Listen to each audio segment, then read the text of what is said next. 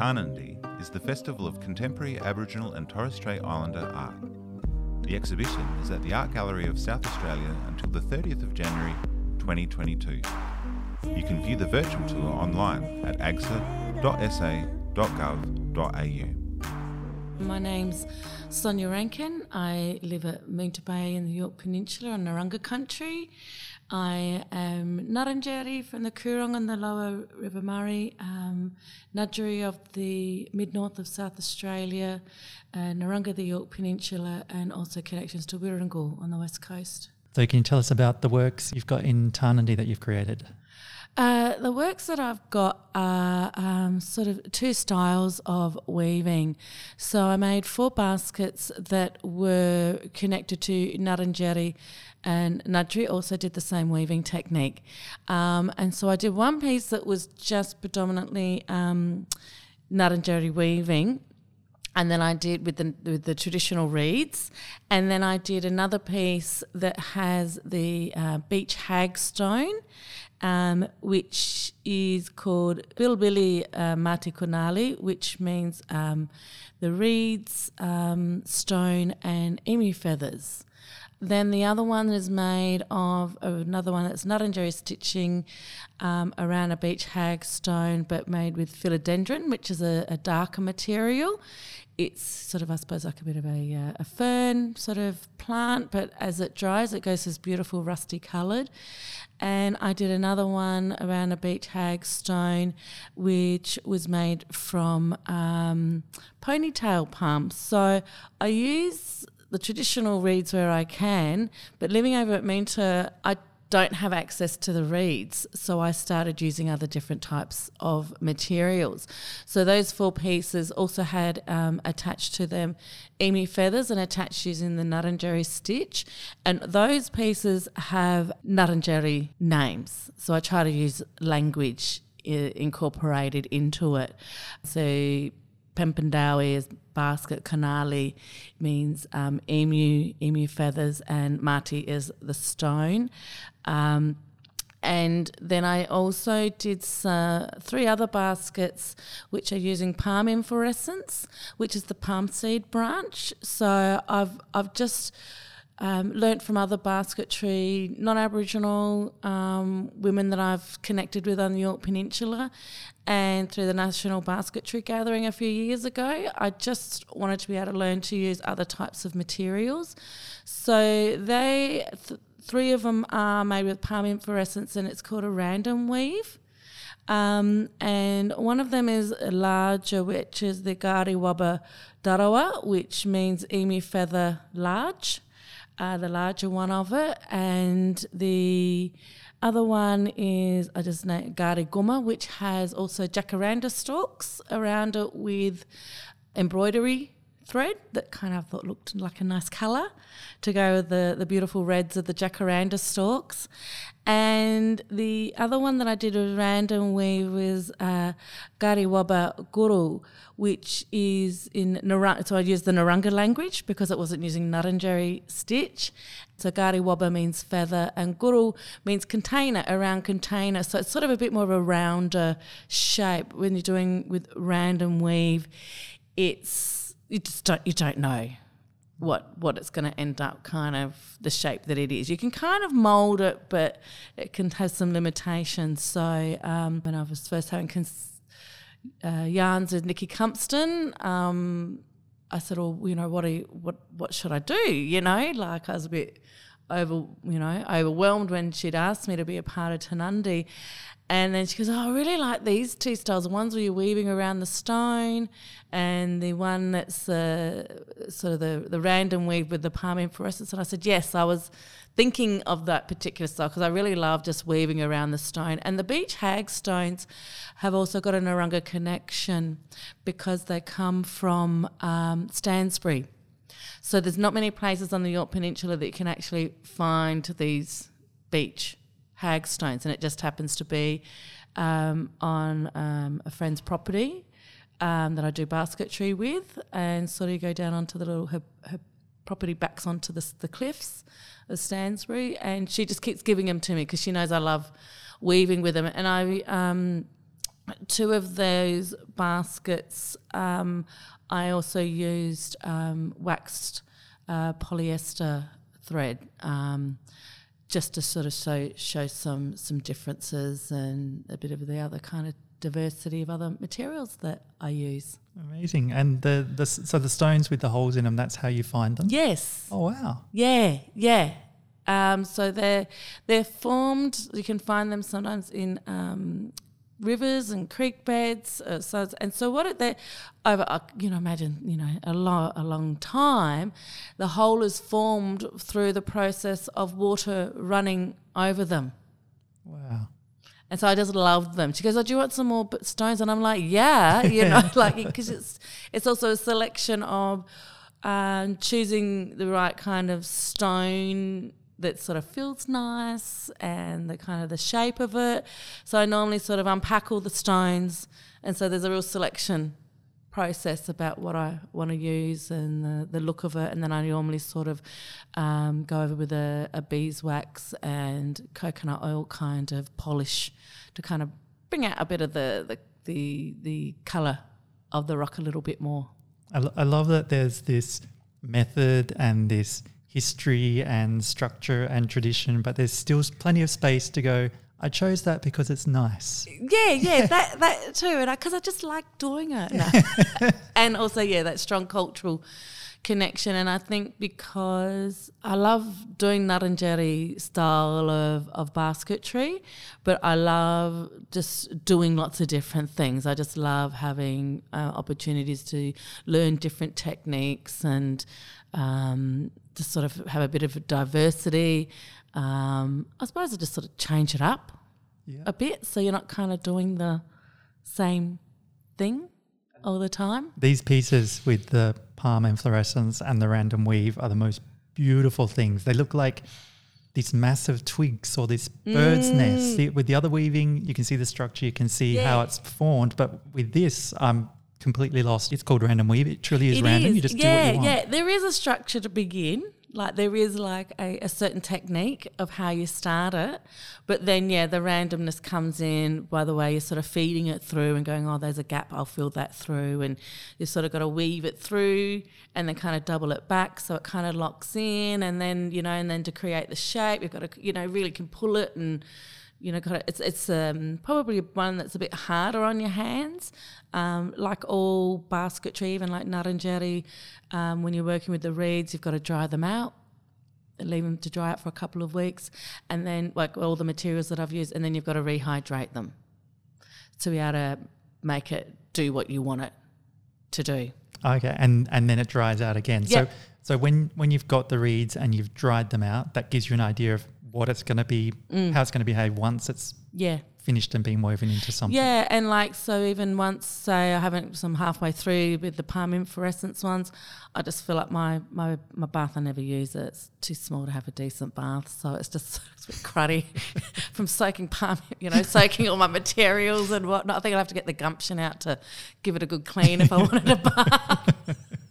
But, um, you know, if I'm halfway through it, I'll just, you know, just chuck it in the hot water in the bath and let it get soft again. Or sometimes you can actually you can manipulate it.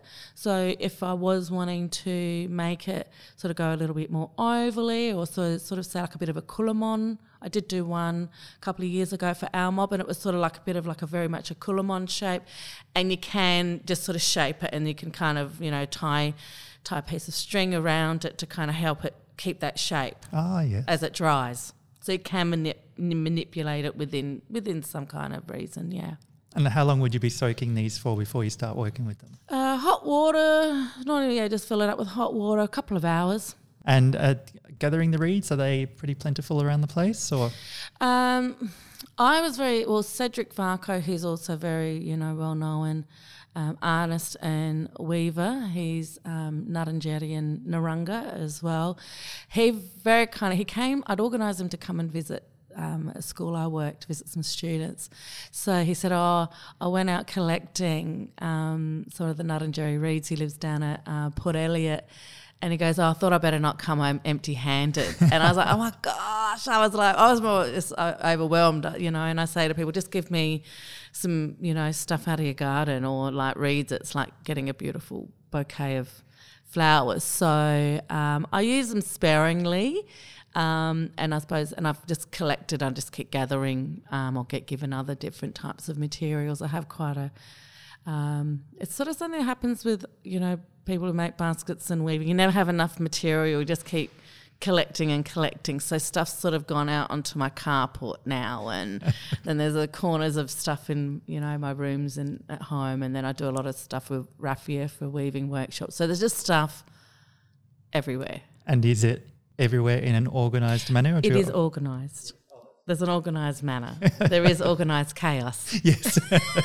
Like my work desk is like that. That's right. Yeah, yeah. Yeah, when I'm looking for something, I, I just have to think, how long ago did I work on it? And then that's how far that's down I That's why it's going to be in that pile there yes. or it's in that pile over there. It's a third of the way down this that's pile. It. Yeah, I know where everything is. Yeah. yeah.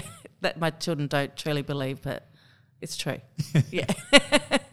And do you generally work on one piece at a time, or is it the kind of thing you can put down and pick up something else depending on your mood? Um, I I have done it where I've kind of had a few going at a time, but I tend to just work on one piece um, and just sort of, you know, go, right, I'm going to focus on this one and, and uh, get it done. So I normally do work piece by piece. Um, when I was trying to get things, I had just sort of finished off a, a big solo exhibition as part of our mob. So that one I kind of had a few things things going, but generally I go, right, this is what I'm working on, and I'll keep working on this till it's it's finished, then move on to the next one. My mum was a mad knitter. She'd sit there watching T V, wouldn't have to look at what she was doing, and by the end of the program there's a jumper ready for you. Yes. And it, what's your process for working? Do you have to shut yourself in a studio or a quiet space to work? Or? No, um, I just take over my whole, lo- my whole lounge room. I live at home. I've got adult children. They've all left home. Oh, nice. Um, and so, yeah, it's just a case of put the Netflix on. And, and make sure it's not something with subtitles because that's too hard. And quite often I find, like, I'll go to watch, say if you, you know, you're sort of binging on a on a show and you go, what? What happened? And I like I just get I kind of I just don't really follow it, or I just get sidetracked. So, or sometimes I do. I'll put a podcast on as a or some you know just to sort of listen to something else, because I find I'm a lot more focused if I'm just listening to something rather than thinking. I'll get caught up in a show. Yep. So sometimes I kind of goes a little bit slow, or I'll just sort of pause for a little bit. Whereas when I'm listening to podcasts or music, I just keep. I'll keep working a lot more steadily, I've found, but I, I just tend to sort of Netflix binge in the evening or whatever, yeah. yeah. And do you develop weaver's fingers in the same way guitar players have, you know, practice, and after a bit they're just, they're used to that? Yeah, yeah, I notice it depends. I, th- I think that's why I sort of started making jewellery, because it's a lot more um, finer. It took a little while to master it, but it's a little bit gentler on the, gentler on the hands. They, they do toughen up. But they can sort of, depending, random weave can get a little bit hard on my hands. And um, I find after I did like the series of um, weaving that I, the baskets that I prepared for Tarnanthi, I just sort of went, I'm not weaving for a couple of days. So hands have strengthened, but sometimes then you kind of, I've pushed them too far mm-hmm. because you're doing something every day, all night, and they'll get a little bit sore and a little bit crampy, and then you feel a little bit old. Old but accomplished. Yes, I'm accomplished, but then I'm just like, I just can't. I'm just going to have a break. You know, I think I, yeah, I think because I just keep doing it, or I'm, I think I'm just so used to sitting on the lounge at home doing something. Um, it's sort of a bit of a challenge sometimes. No, don't do anything. Yeah. So you've you've got the weaving. You mentioned jewellery making as well. What other things do you do creatively? Um, I'm being involved with another project with T- um, Tarnanthi. This is the Wild Dog Project. So uh, Jacob Boehm, who's also a cousin um, through Narungga and through Sandspree, through my, f- my father's a Sandspree, through through his father's Sandspree connections lines. Um, he asked me to write songs for it, um, but in Narungga language. So sort of um, part of that project is the song woman, but also the lyricist and an associate um, composer um, working alongside James Henry in Melbourne. So that's been challenging because I'm used to having a, you know, the guitarist or the musician sitting next to me And I think the other thing is trying to write not so much in a contemporary style, because I'm normally like a, a contemporary singer-songwriter. Um, so that's been a big challenge, but big growth. But I've really loved, like, um, I think one of the, the process I did for Widida, which is the shark dreaming story, I decided that I'd translate the whole dreaming story into Narungga language, then look at how I would phrase the progression of the dreaming story into the key, the key, um, yeah, sort of then rewrote it into a song, song form.